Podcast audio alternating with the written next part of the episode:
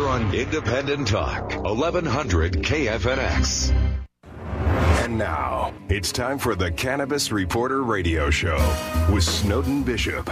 Listen in as Snowden interviews cannabis industry pioneers, marijuana experts, policymakers, medical practitioners, patients, and other amazing individuals with compelling stories to share. It all happens right now. Here's the Cannabis Reporter, Snowden Bishop.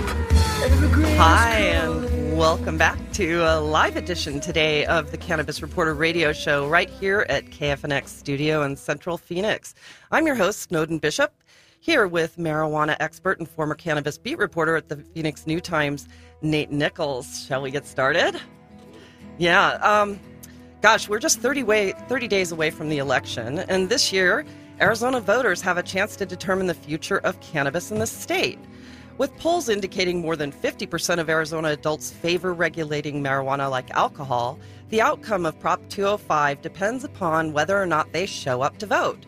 So now is the time to learn all we can about the economic, social, and health benefits of legalization so that we can make informed decisions at the ballot box. Fortunately, voters have an opportunity to learn all they can next weekend, October 14th, 15th, and 16th, at the Southwest Cannabis Conference and Expo. The event will kick off on Friday with an all day cannabis boot camp where people can learn all they need to know about marijuana and entering the billion dollar cannabis industry.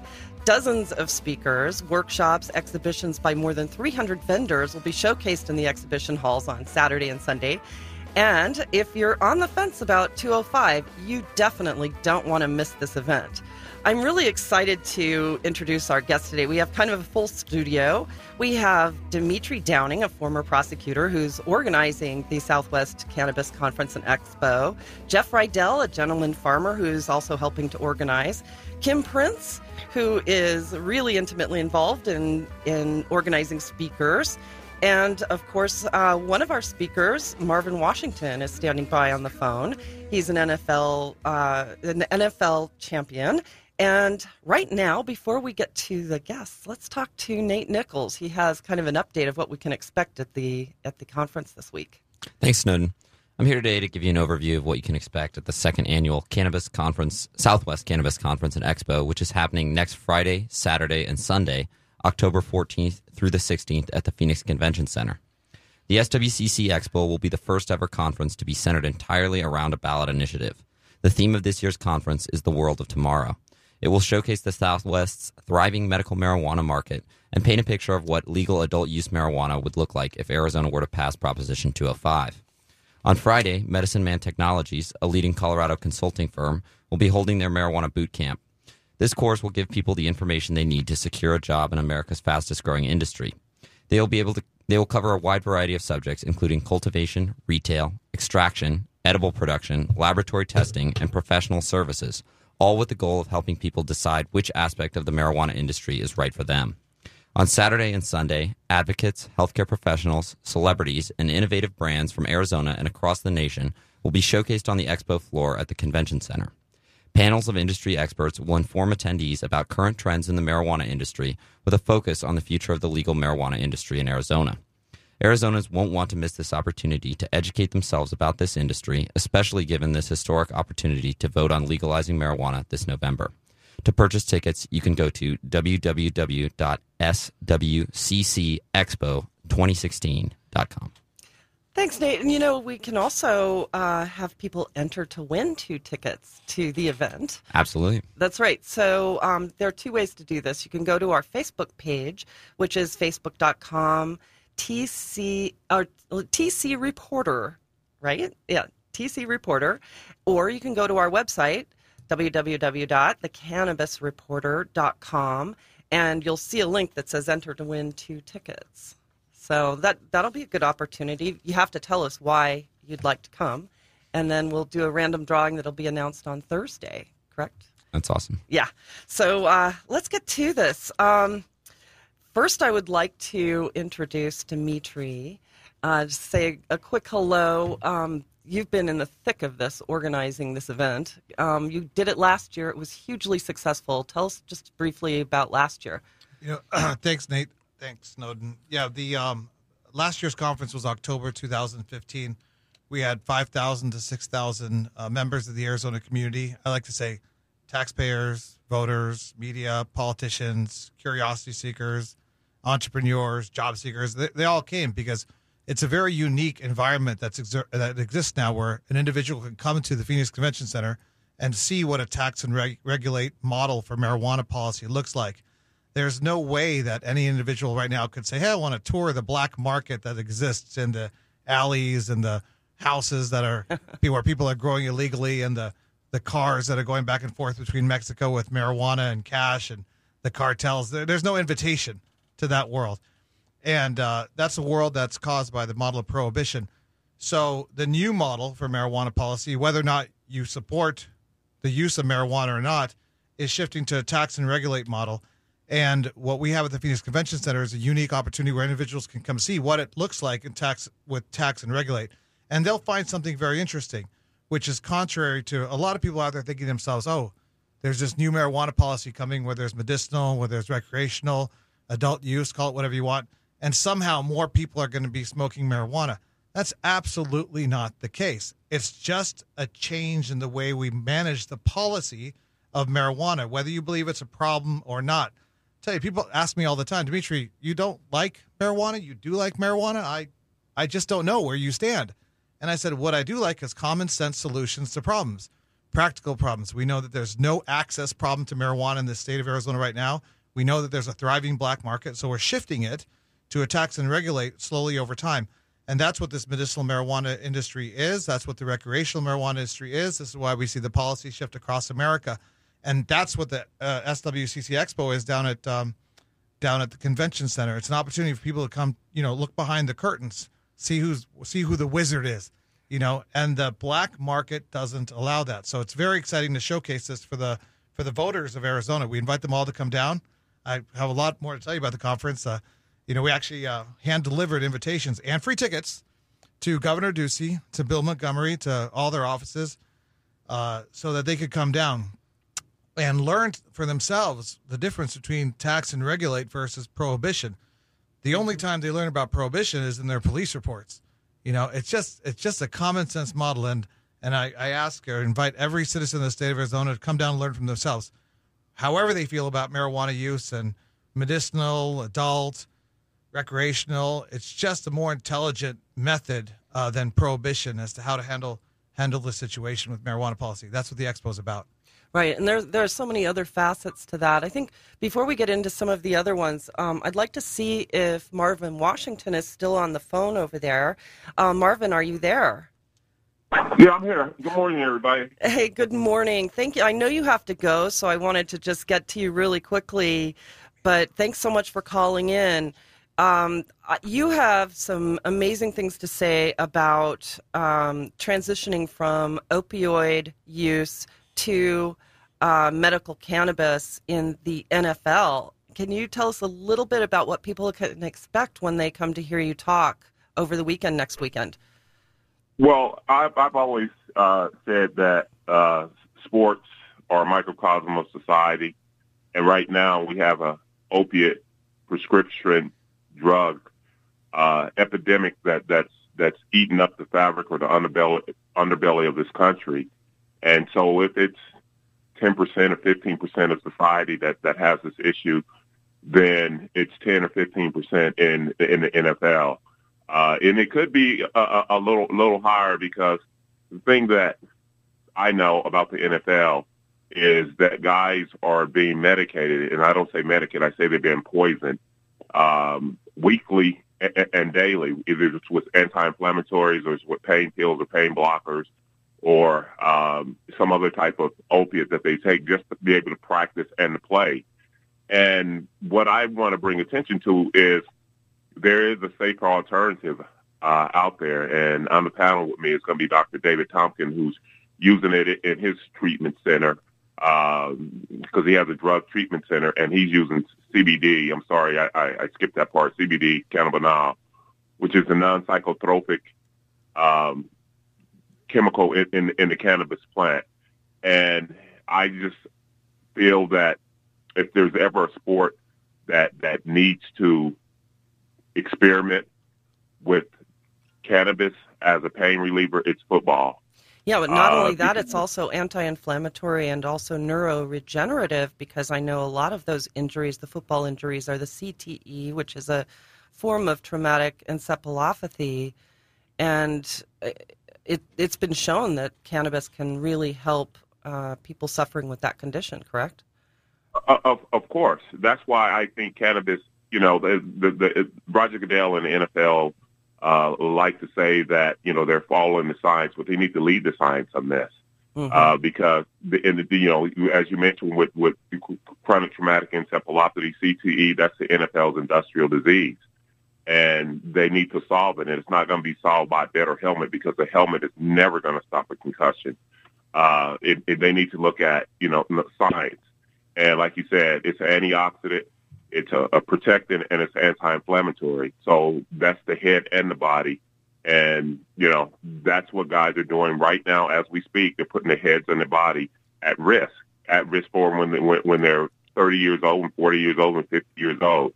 And this issue is not going to go away, but let's try to have a mature discussion about it and, and put everything on the table and see what can help and get rid of your negative stigmas and your negative connotation and just follow the signs. Right. And if they follow the science, I think there comes to a logical conclusion. Yeah, and I, I think also if there are people out there who are really skeptical about um, regulating marijuana, uh, for this reason, they really should come and hear you speak. Do you know when? Uh, do you know what time of day during the conference you'll be speaking? I believe I'm speaking on Saturday because I'm speaking on uh, a couple other panels. But um, you know, it, it's nice to meet Dimitri, and I thank him for the opportunity. But and, and kind of tell you what what I'm doing is uh, I know I'm speaking Saturday at one o'clock and Saturday at two o'clock. Uh, the I think the yeah. So the uh, the opiate panel is going to be at one o'clock, and then there's to be an NFL sports panel at at two o'clock Saturday and I'm doing a personal outreach to the NFLPA uh, uh, chapter that's out there, uh, NFL alumni that's out there, and inviting them so they can come and hear the talk, and, and also see about this industry.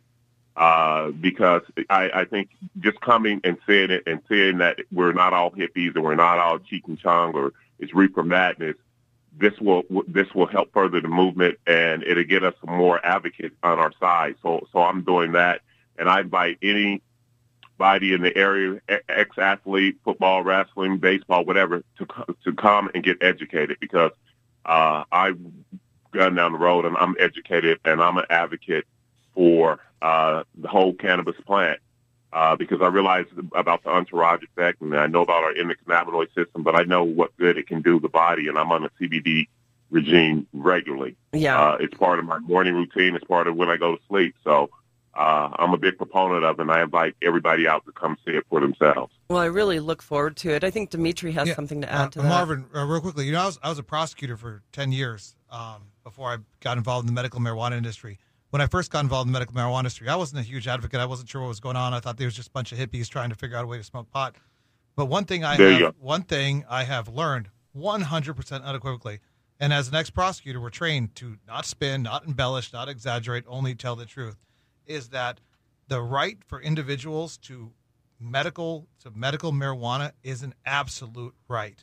It is unconditional. I have seen with uh, it's, there's no real the research isn't there, of course, as we as it needs to be. It needs to evolve more. But I have seen with empirically with my own eyes and and experience for myself how the, the number of beneficial uses to individuals. So I'm 100% on board with what what you're talking about.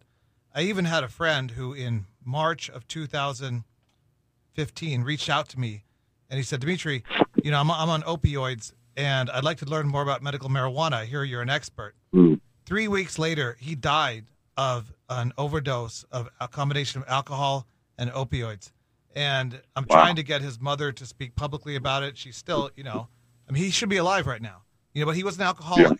And the combination of opioids and alcoholism puts a lot of people at risk. Oh, yeah. Marijuana as an alternative will save many, many lives. So I'm looking forward to talking with you. I'm looking forward to meeting with you.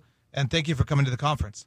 Yeah. I'm, I'm, like I said, I'm, I'm thankful for the opportunity to come out there, and I'm doing my own personal outreach uh, because the, the other thing that that uh, other panel I'm going to be on is the diversity panel, And Dimitri, as a former prosecutor, I'm sure you already know how the people of color who are heavily involved in that process when the plant was illegal.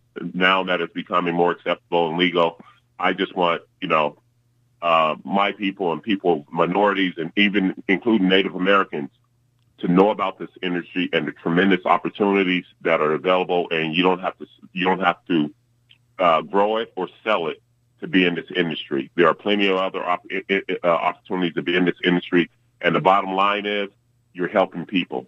I believe that you're helping people 95, uh, 90% of the time you're going to be helping people uh, it, with, with this plant. And so I'm doing everything I can. And you're talking about outreach is I run my own 503c, I believe, because I get texts and emails and Facebook messages and messages on social media from ex-teammates and my peers that I played in the NFL with that have a father that's dealing with cancer and, and, and the effect of chemotherapy and what have you, and that heard cannabis can help.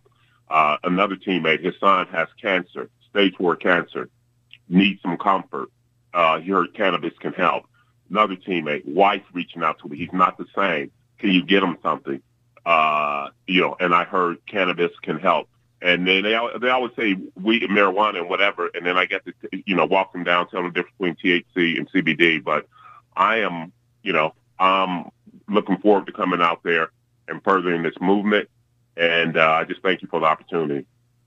Thank you. Uh, I think that the more people like you who lend their voice to this issue, the, the greater the movement will succeed and hopefully convince people who just aren't convinced quite yet. So yeah, Marvin, when uh, when you're out here, remind me to tell you about my stories uh, in regards to the Native American communities I've worked in because I worked in prosecuting in Southern Arizona, which is a transportation drug corridor, and as well as anything else that's illegal uh, from Mexico up to Casa Grande and Phoenix. And you talk about individuals who were otherwise, you know, historically over the last thousands and thousands of years, they would have been recognized as the clever individuals who understood uh, mercantilism and understood trade routes, and they were entrepreneurs, and they saw an opportunity to bring marijuana from Mexico to Casa Grande or Phoenix. Uh, you talk about the number of individuals who are now serving federal time uh, for the oh, transportation wow. of marijuana. It's extraordinary, and oh, wow. and uh, there's a lot of stories and a lot of interesting stuff going on on the on the southern Arizona border as marijuana policy shifts. Yeah, I, I definitely, I definitely will get with you and, and share some study, and share some stories with you, and, and maybe you can give give me some guidance because uh, I'm I'm I'm all in. I'm, I'm definitely all in, and I'm trying to. Uh, I'm doing some things on the scientific side, which I don't, I don't I'm not. I don't really want to share, but I just want to keep moving and, and, and moving forward and showing people that this is not, you know, the devil's weed. This is not something that's going to make you crazy or whatever. It, it helps a lot of people. I know it. Uh, as Dimitri said, there's not a lot of science behind it, but uh, there's enough uh, anecdotally and there's enough people out there that, that can tell you that how it has helped them. And uh, yeah, I just want to keep moving forward and, and moving this this. And I call it a movement because we're not an industry yet, like the tobacco alcohol industry and regulate and whatever, but that's coming. I know that's coming, but I just want to keep moving this thing forward and showing people that we're not all just hippies trying to smoke weed. Yeah, and also keep in mind, you know, I mean, we have 26 states now with medicinal marijuana. It polls at 70, 90%. I mean, in different states, it's it's just here to stay. These yeah. people, it's, it's almost crazy that we ever restricted individuals' rights to make their own choice, to mm-hmm. liberty to make their own healthcare decisions to medicate with a natural plant. It, it almost seems silly to me that that actually even occurred at this point. Now, the adult use well, recreational debate, that's a whole different discussion. I err on the side of liberty and prohibition as a broken model to solve a problem, should you perceive it to be a problem. But medicinally, as you were saying, we have evidence now, whether it's research or anecdotal, that it's an absolute right. And it's just going to keep sweeping across America. Uh, you know, that being said, there's an industry behind it, and uh, it can look a number of different ways, from mom and pop to large corporation, and that's part of what the conference is about too. Yeah. Yeah, yeah, and and you're talking about it, it's silly and it's crazy with the prohibition of it, and you know, it, that's one of the things that when I got in this industry and, and see the etymology of, of the prohibition and what have you, it kind of pisses me off because uh, a, a lot of it was straight up racism uh, from the, the head of uh, the DEA wasn't um, in in, in no well with the DNA the DEA came about through uh, Henry what was his name? Henry Anslinger. Anslinger yeah. Anslinger. Yeah. yeah that guy man. Standard he Oil did, Air yeah the, the the good that he did was buried with him and the bad that he did is, is still carrying on and it's yeah. amazing yeah it's but there amazing. were there were a group of them and they were the old boys club and they really did a number on uh, marijuana. That's for sure. Starting back in the 1930s, even you know. Yeah, well, exactly. Know, if the model of prohibition really works, I mean, why is it that you know President Bush, President Clinton, President Obama, all three of them have tried marijuana and made a choice not to consume it? If prohibition really works, how did those guys get their hand on it? You know, it just there's there's a lot of examples out there as to how prohibition just is just a and and and, and Snowden, we were talking about this before the show you know, personally, I'm not uh, a big alcohol drinker. I'm not a big tobacco guy. I'm not a big marijuana guy, but I'm I'm uh, I'm about individuals making good, responsible, moderate choices. But prohibition as a model just isn't the right approach to yeah. solving if you perceive it to be a problem to solving it. Yeah, we have we have a number of um, a number of shows online too that people can go and listen to if they're really curious about this. Um, we even interviewed a former DEA agent a couple of weeks ago who was, you know, on the front lines in the war against drugs, and now he's on the front lines in the war against prohibition. And I wow. think that a lot more people of that that uh, legal car- caliber in the criminal justice system in the political arena, a lot more people are are really starting to catch on with this. So anyway, but Marvin, uh, we're really looking forward to your talks next weekend, and we'll definitely uh, have you listed online. And um, please get in touch as soon as you get in and stop by. We're going to be broadcasting from the uh, from the the show on two days, uh, Saturday and Sunday. So stop by and and catch us at our our booth. And I really look forward to seeing you. And thanks again for calling in. I know you need to go. Yeah, Marvin, if you yeah, could Facebook me. It. Go ahead. If you could contact me over Facebook. okay. And uh, hey, listen, guys, I look forward to seeing you, and let's keep moving this movement forward, man, because we have to. Thank you for fighting the good fight, Marvin, and we'll talk to you soon. Thank you. Okay, thanks. Bye bye.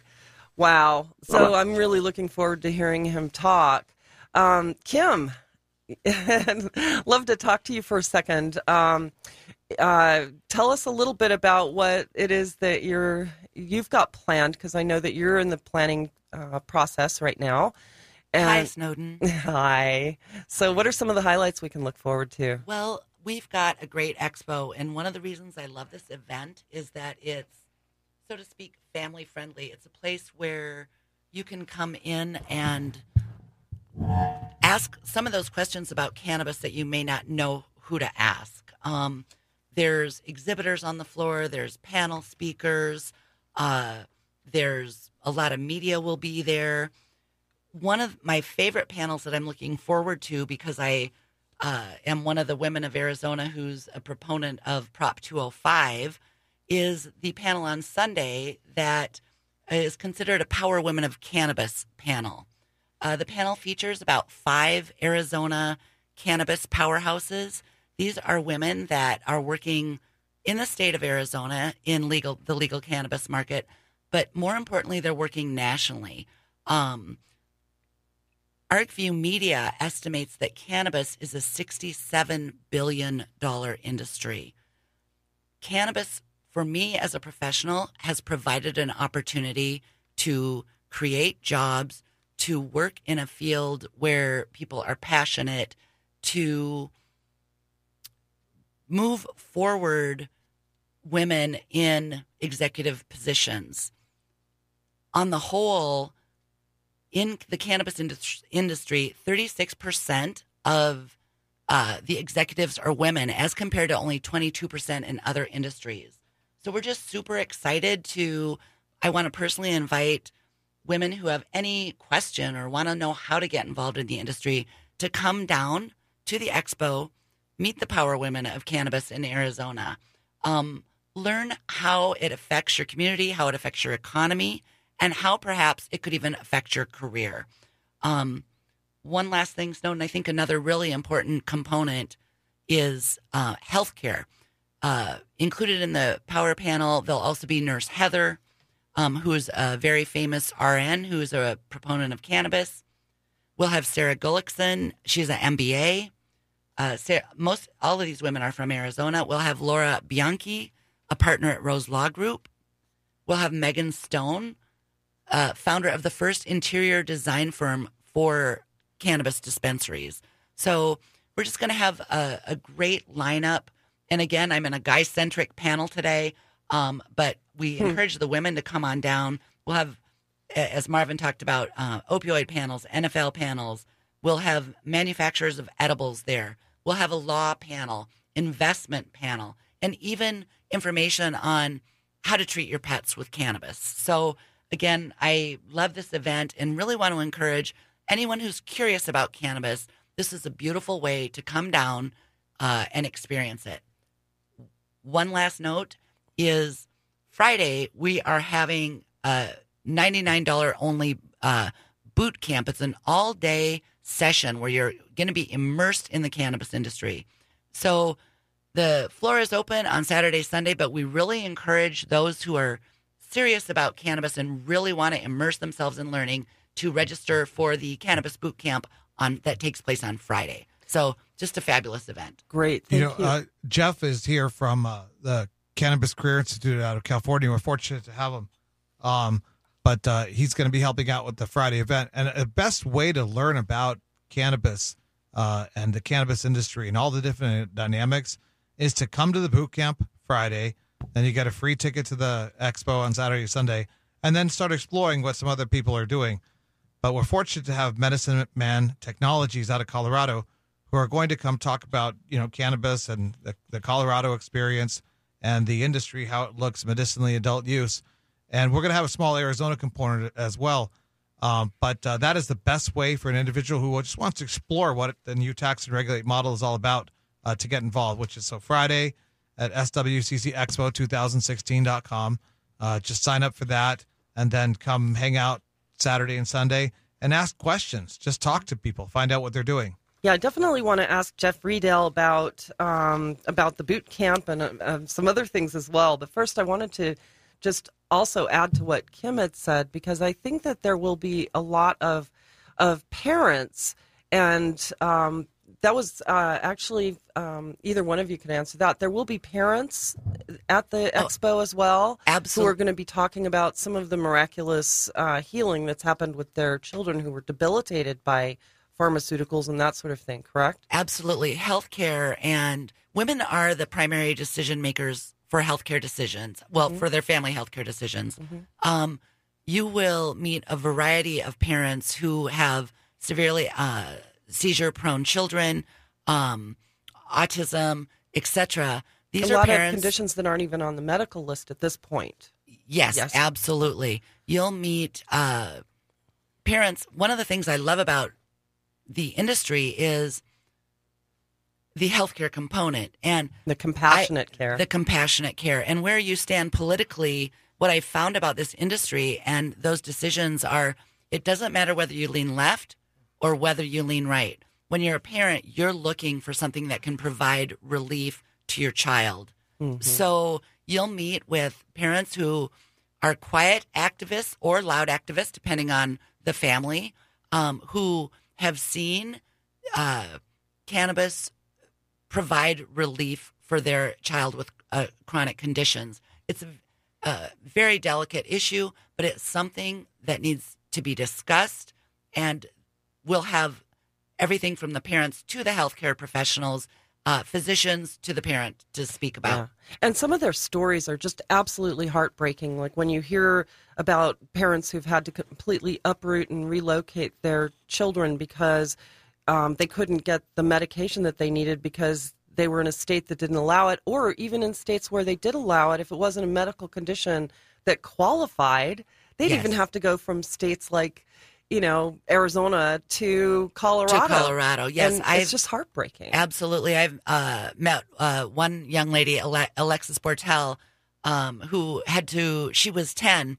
Uh, she and her family moved to Colorado from Texas because the THC based tinctures um, were effective in relieving her seizures. She was able to have a normal life with the THC tincture versus the heavy pharmaceuticals that were the only recommendation do- uh, doctors could prescribe in Texas. So right. and often cause so many side effects that their children just can't get well. she was she was hospital bound, basically bed bound, um, on the heavy pharmaceuticals for her seizure condition. Now she leads the life of a normal ten year old girl. She's probably eleven by now, maybe twelve. Sorry, Alexis, but um, she's able to ride her bike. She's not bedbound. She Yeah. is like any normal girl, and of course, there's no side effects. Super important to her and her family. The young lady has a lot of presence. You'll meet people very much in that same vein at the expo who are willing to talk and also answer questions. right. Right. And Jeff, Yes. can you tell me a little bit more about the boot camp? Because I know you've been Right. On Friday, uh, involved. we've got Medicine Man Technologies coming down from Denver. They're the nation's leader in educating the cannabis market, and they've been doing it up in Colorado uh, about five years now, really knocking it out. But this really is going to be a great opportunity to for people learn about the business of cannabis. One of the things that people don't understand is that about there's only about 20% of the people in the industry that actually touch flower. Mm-hmm. The other 80% is all the other ancillary businesses that support any industry. Uh, that's one of the things that's frustrating when you see chambers of commerce coming out and supporting a no vote on 205. It's like they're cutting their own members' throats by not giving them the opportunity for business Right. Right. and that's that's where you're going to see a lot of different opportunities and that's what the medicine man technologies will be talking about they're going to show people the different levels of entry into the uh, industry And how non cannabis uh, businesses can support Oh, the industry in a major way. absolutely i mean think about all the industries From insurance to security oh, insurance, to security, accounting, uh, Construction. human resources, construction, Yeah. you name it. All those industries, you know, just because somebody can can grow a, a major, beautiful flower doesn't mean they know anything about human resources or the forms that are needed to keep themselves, uh, you know, accounting, uh, tax laws, things like Right. that. That that's where the opportunity exists for all these other professionals to come in and service the industry. right. You, you think about the gold rush. Do you remember any gold miners' names? No. But you remember Wells Fargo. You Mm-hmm. remember Levi Strauss. Same thing. They never picked up shovels, you know. right. That, that's one of the things I try to tell people too. I speak to a lot of people that are like, "How do I get into this industry? How do I be a part of it?" And my message to them is, don't reinvent yourself. Don't do something you haven't done before. Think about the skills you already have and how you can apply that to helping a cannabis business because they really need a, all the help that any business would need, as you said. Yeah, I, I've been in this industry now for half a dozen years, and that's the first thing I ask people what do you do today? You know, what is it that you're good at? What is it that you like? Find that find that business within the industry and mm-hmm. address that. yeah, absolutely. So, who should come to? That's a great question. Uh, what I expect to see is I expect to see a lot of gray hair there, uh, which is funny. You know, everybody thinks it's a young person's market. No, that's not true. Uh, but I, I expect to see a lot of people that are already in the industry. They want to learn new things. But what I'd really like to see is a lot more of the people that aren't being addressed. Uh, Kim mentioned it early that diver- the women. You know, this is a women-run industry. Whether the guys know it or not, the women are going to take over, which is fantastic.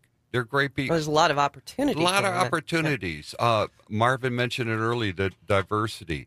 You know, bring people in, you know, show them that, hey, these are just regular people that are trying to carve a new niche. I I like to tell people it's like being in computers back in the 80s. Well, we got this cool box. Where do you, what do you think we can do with it?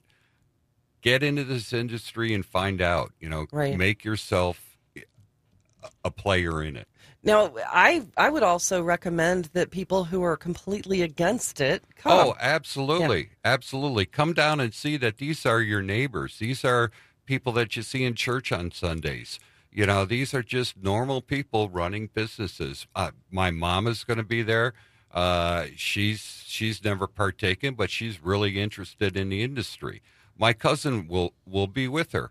She's got no interest in marijuana, but she's a computer expert, and this is something that you know she knows that she can provide that kind of a service. Yeah. There's something that I think is really interesting about what you said. You started out by saying, I think that there will be a lot of gray hair there. Absolutely. Um, what's interesting to me about that is that um, people who are senior citizens Right. are are by far the least likely group to approve of regulation, you know, legalization, regulisa- regulation, Which is crazy. What, but, but they happen to be the one demographic group that would benefit absolutely the most. and they're also the largest growing demographic group of uh, marijuana New users. You know, people think, you know, you keep hearing over and over, oh, what about the kids? We got to save the kids. Teen use in Colorado has dropped significantly. Yeah, that's been marijuana. proven. You know what group has has jumped? It's the 45 and up. hmm And it, by tripled the number of people uh, below that. And that group, ironically, is the same group that has the largest um, gr- or the the fastest growing number of um, addiction to opioids. Oh yeah, all they got to do is go to your doctor, and uh, you know I'm dealing with it with my parents now. They can go to their doctor and get you know jars full of pills. Right. To whatever ails you, here we've got a chemical solution for it. Right, right. Kim, you wanted to add something? Yes, I think uh, that's such a great point about seniors. Uh, I'm very open about my work in the industry, um, whether it's on social media, to my friends, to my family. I love uh, doing marketing for these companies. Since I've been so open about it, I can't tell you the number of times people have approached me on the side, whether it's a phone call or an email, um, to ask me about how to access cannabis. How can they learn about cannabis, particularly for seniors with chronic conditions? Right. Um, i- because of you know the the drug war and what we have at hand, a lot of times these seniors are very curious, but they don't know who to ask about medical marijuana. So I'll get, you know, I've heard stories where literally professional women have had to go on the street to get cannabis for their ill right. relative. Um, so what I love about this expo is it gives individuals an opportunity to come down and learn about cannabis for themselves. Um, particularly, like you said, a senior, uh, uh, I don't, I hate to use the word senior citizen, but, uh, you know, maybe somebody who has some fears about the plant, but really wants to learn more for their own health. Yeah.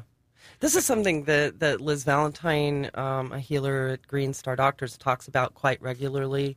Um, that sort of black sheep syndrome. And Yes. this is, you know, people need to understand they do not need to put a baseball cap and dark glasses and a hoodie on to go and, you know, there's there's absolutely no shame in this industry whatsoever. And I think that that's there's there is that a little bit of a barrier for some. And I think that why there's such a a a wall up when it comes to people accepting that this is an inevitability in our society. You know, getting over that stigma and that negative um, impression or or uh, perception that they have. One of the things that you hear a lot is talk to your kids about drugs. Well, I challenge the kids to talk to your parents about drugs. Mm-hmm. You know, uh, this is something that, you know, uh, all right, let's address the seniors real quick. You know, these are people that, you know, they weren't stupid. They lived through the 60s, they lived through the 70s, and they've got bad impression. You know, maybe they might have tried a little pot in college and stuff, but then they went on in, into their own lives and did something else. But now they're at a point in their life where it's like, hey, is this going to help me? Well, come on down. Let's talk. You know, l- introduce yourself. Talk to some of the caregivers that are going to be there. I know. Talk uh, to some of the vendors too. some of the vendors. Yeah, Ginger Mace will be there, the Pain Right. Warrior crew. Uh, she just kills it with her presentation, you know, and it, it is just one of these things where it's like, just be open about it. You know, Mm-hmm. if you're afraid to talk to your kids about marijuana, come on down. I'll talk to you. And if you're a parent too, I mean, you'll have access to people like Mom Force AZ will be on hand to Oh, talk about, Kathy's you know, and there's a yeah. huge network here in Arizona of mothers who are trying to come together right now and to, you know, help other mothers understand that there's no shame in asking doctors or or going to a a certified uh, clinic to talk about getting licensed to treat your children with cannabis. There's no shame. as. Dimitri, I, and I uh, tend to agree with Dimitri that adults should have an alternative. They should have a choice Mm-hmm. to choose an alternative medicine that has no side effects, um, Mm-hmm. Right. that doesn't have uh, addiction um, a component with Mm-hmm. it. Um, to be able to treat whether it's your child to the senior citizen of your home, to be able to treat with a plant is a right that we should have as Americans in this day and age. right, right. You know, uh, Stone, you were talking about, uh, if I may go back to the industry and what it looks like and what the misconceptions are. Yeah, certainly the old school industry look is, you know, some rugged looking drug dealer from the back alley, maybe some guy you went to high school with in Chandler, Union, or Amphi down Tucson, whatever. Uh, and some cartel image that you might have seen on the news or on television somewhere, or maybe something in Miami Vice. We'll leave that all behind because now it's it's responsible traditional businessmen, individuals like Jeff, like Kim, like myself. I mean, I was a prosecutor. Who, me? And uh, you look responsible. And the demographic that you would feel very comfortable with, the demographic that might be running a restaurant or any other any other business at the local strip mall. So that demographic is in place. And just a real quick, interesting story. So uh, since August 8, 2012, I left government relations and came into this industry. I have met thousands and thousands of individuals. The I have constantly said, you know, I'm a lobbyist for the medical marijuana industry. I'm a big proponent of medical marijuana. Adult use is a different subject, um, but I'm 100% advocate of medical marijuana, and I'm 100% against prohibition. Um, but so I've met all these individuals that were in the gray black market prior to the traditional market in Arizona because they were tr- they they were growing marijuana illegally. They were buying it off of Mexican cartels uh, across the border, transporting it up, and then distributing it throughout Arizona. And then they thought, you know, they, these weren't bad guys. They were doing something illegal, but they loved marijuana. You know, some Right. of them love marijuana. Some of them just love money. And they wanted to trans- transition into the marijuana industry. But these are the guys that these are the ones that they don't know how to pull permits, they don't know how to pay fire codes, they don't know how to uh, follow regulations, and they certainly don't want to pay taxes. So they're really upset about the new tax and regulate model because they're the losers. Right. They're the losers, and the cartels are the losers. The winners are the taxpayers of Arizona and the business people of Arizona, and obviously the consumers of Arizona. Well, and not to mention education in Arizona Yeah, too, which is where some of the proceeds will go. and on Prop 205 taxing. with the adult use, it's education as well. Mm-hmm. Um, so it's really it's been a really fascinating journey to to experience. And I'll be at the conference. Uh, so for example, I'm the kind of individual you'll find walking around. You will rub shoulders, elbows. What do they say? With different individuals, and you will uh, be able to ask them questions. Right. You know, so right there will be the owners of the Giving Tree, uh, Mm-hmm. big dispensary in town. Um, you can ask them for a, a tour. You can ask them for a tour of their cultivation, so you can see what these things look like.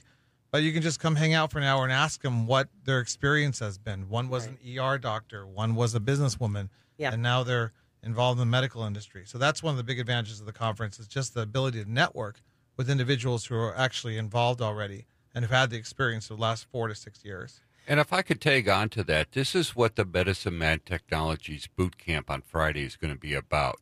Right. Uh, Dimitri sees it a lot. I see a lot. Kim runs into it a lot. You know, people is like, "Oh, I got this great idea. I need investors." Well, great. Let's see your business plan. Uh, what's a business plan? You know, so you learn how to get into business. I met with two gentlemen yesterday morning. Uh, young young guys, fresh out of college man, I was very impressed at what they've got and what they've done so far because they've done their homework. You know, they know how to pull permits, like Dimitri was saying. They know how to read the rules, you know, and work within the rules. That's the biggest thing. It's not a bunch of stoners uh, growing pot in their backyard. Uh, this is a real industry. Yeah. And it's time to come out and see it. A lot of credibility and a lot of Uh, can, I, professionalism. can I tell you about my cartel story? Uh, yeah, quickly. So, so on August 8, 2012, when I realized when I met the 99 individuals who were holding licenses in Arizona and realized that they were ex executives from large financial institutions, you know, normal mom and pop guys, you know, real estate agent, a banker, all these guys in Arizona that I knew from high school. Like, where the heck are the cartels? Everybody's saying that the cartels are out there and they're causing trouble and they're interested in this. The cartels are nowhere to be found. I've had, I've had a standing offer to any cartel in Mexico that I will lobby for them and get them to, uh, to help the uh, them oppose the legalization of marijuana if it's so important to them. I know a lot of Hispanic individuals. Not one person has ever come to me and take taken me up on that offer, but last about two weeks ago, I was called by uh, an a businessman who was applying for one of the new licenses that were just issued, and he said, "Come, you know, have breakfast with me. I have a group of individuals," and he introduced me to an individual who grows, who will be his grower here in Arizona. And I'm like, "Oh, nice to meet you." He's like, "Yeah, my name is John. His name, the real name isn't John, but he said, uh, I'm John. I've been growing in Mexico for the last uh, four years." I'm like, "Wait, you've been growing in Mexico? Doesn't that make you a cartel?" And he showed me all the pictures of all of his grows in in Mexico. He's like, yeah, the cartels are always trying to stop me at interac- interactions with local police and all this kind of stuff. He's like, but that's all in the past. Now I'm come back home to Arizona and I want to grow legally for this guy because that's what I know how to do. I know how to grow and I want to work in the tax and regulated market in Arizona. So we're taking back jobs from Right. Mexico. You know, people just need to understand how these dynamics work. And I'll be at the conference wandering around. I love talking about this stuff. Yeah. So they can find me at the conference all weekend. yeah, that's, well, and, that's and I do, I do have to interject something. You know, Dimitri says there's no cartels. Well, yeah, there is cartels. It's the Wall Street cartel. You know, uh, these are the guys that are wearing the suits and ties, and you know they've got the money. So again, you come out, you learn how to get into this business. You learn how to become a, an actual businessman. Whether we're talking medical or adult use, it's it's still a business. Yeah, and also learn how to um, uh, exercise your your liberty and Ex- and claim the freedom to choose your own medication without um, being poisoned by pharmaceuticals. Snowden, I think that's an interesting point. Again, being fairly high profile in cannabis, a lot of people approach me on the side and ask me questions they don't know who else to ask. And one of the things that I think is really important is you don't have to be a patient or an adult user to Advocate. Advocate Mm-hmm. for the plant, for the industry, for the economy, for the jobs that are created through Right. tax tax Yeah, and I'm, I'm walking regulated. proof of that, as is pretty much everyone in this Oh. room. Yes, I think there's you know, several we're not people in this we're not users who we're, are patients and yeah, several who aren't. Right, Yeah. right. And, and, you know, you were asking earlier about who do I expect to see there. My cousin is going to be there. Her daughter is involved in education. She she's an administrator in education. And when my cousin took a look at where the money is going for this proposition, she's like, "Wait a minute, how many millions? How many millions is going to go to school?" And it, wait a minute, it's written right here in the law that that's where it's going to go.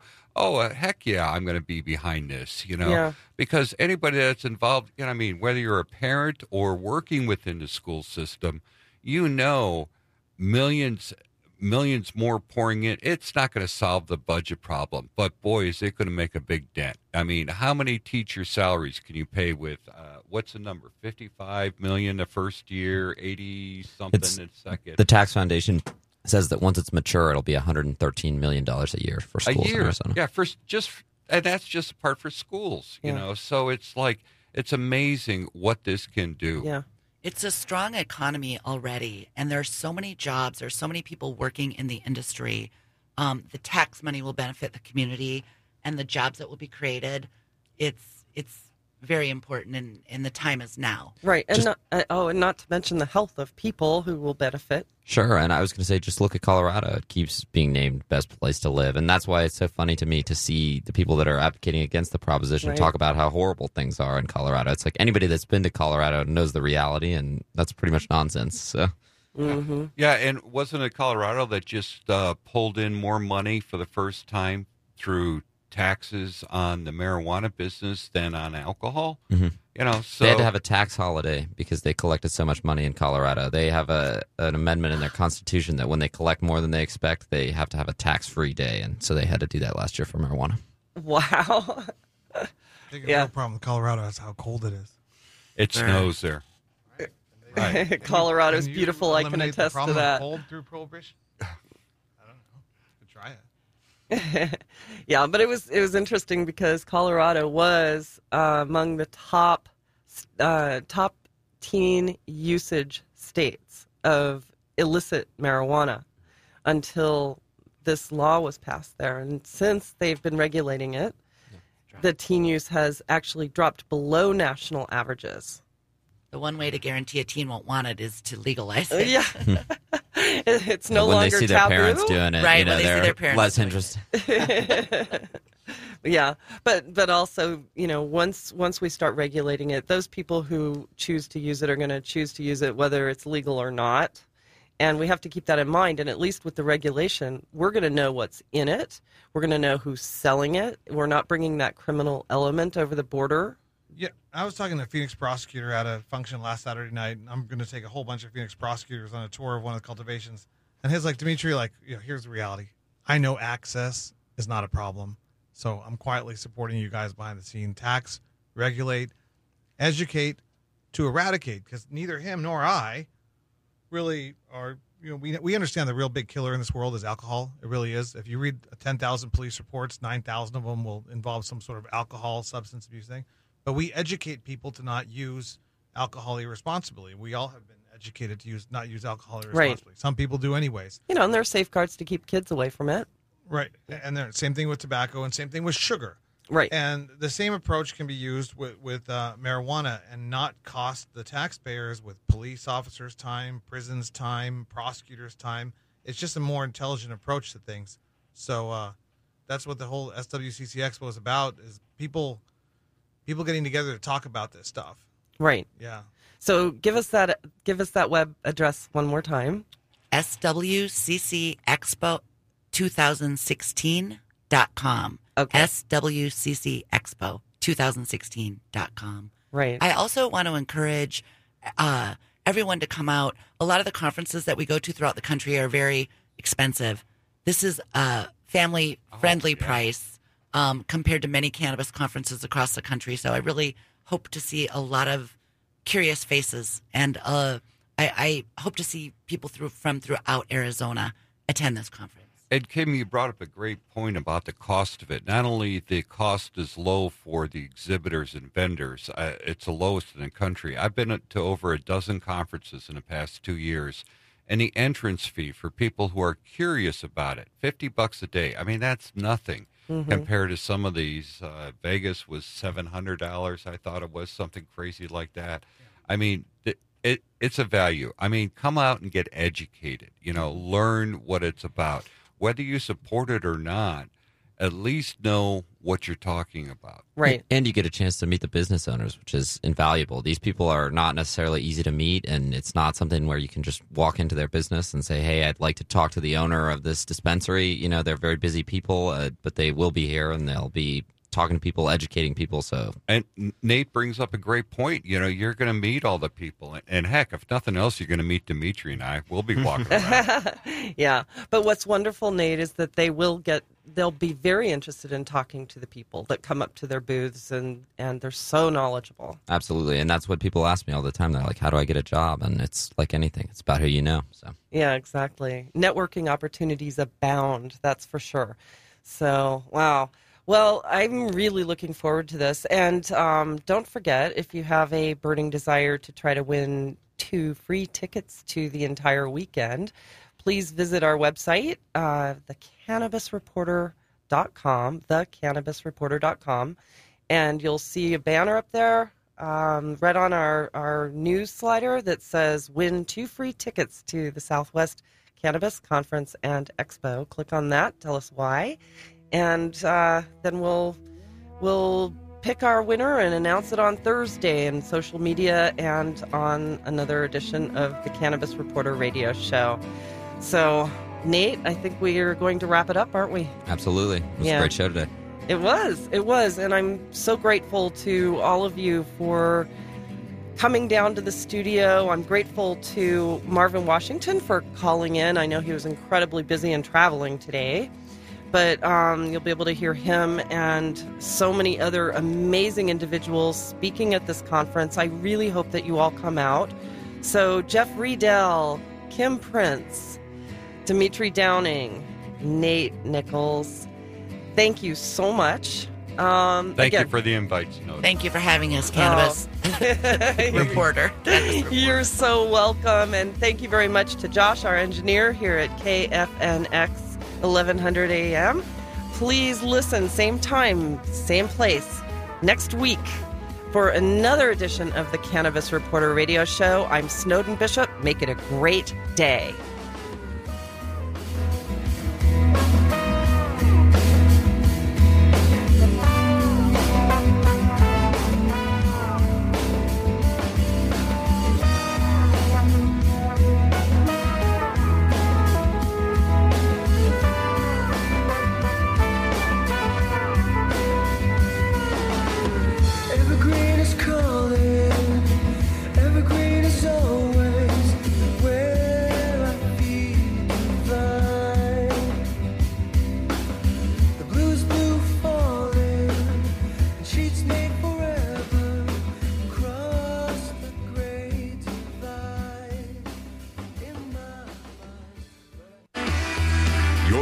To Independent Talk 1100 KFNX, Cave Creek, Phoenix, a division of Premier Radio Stations.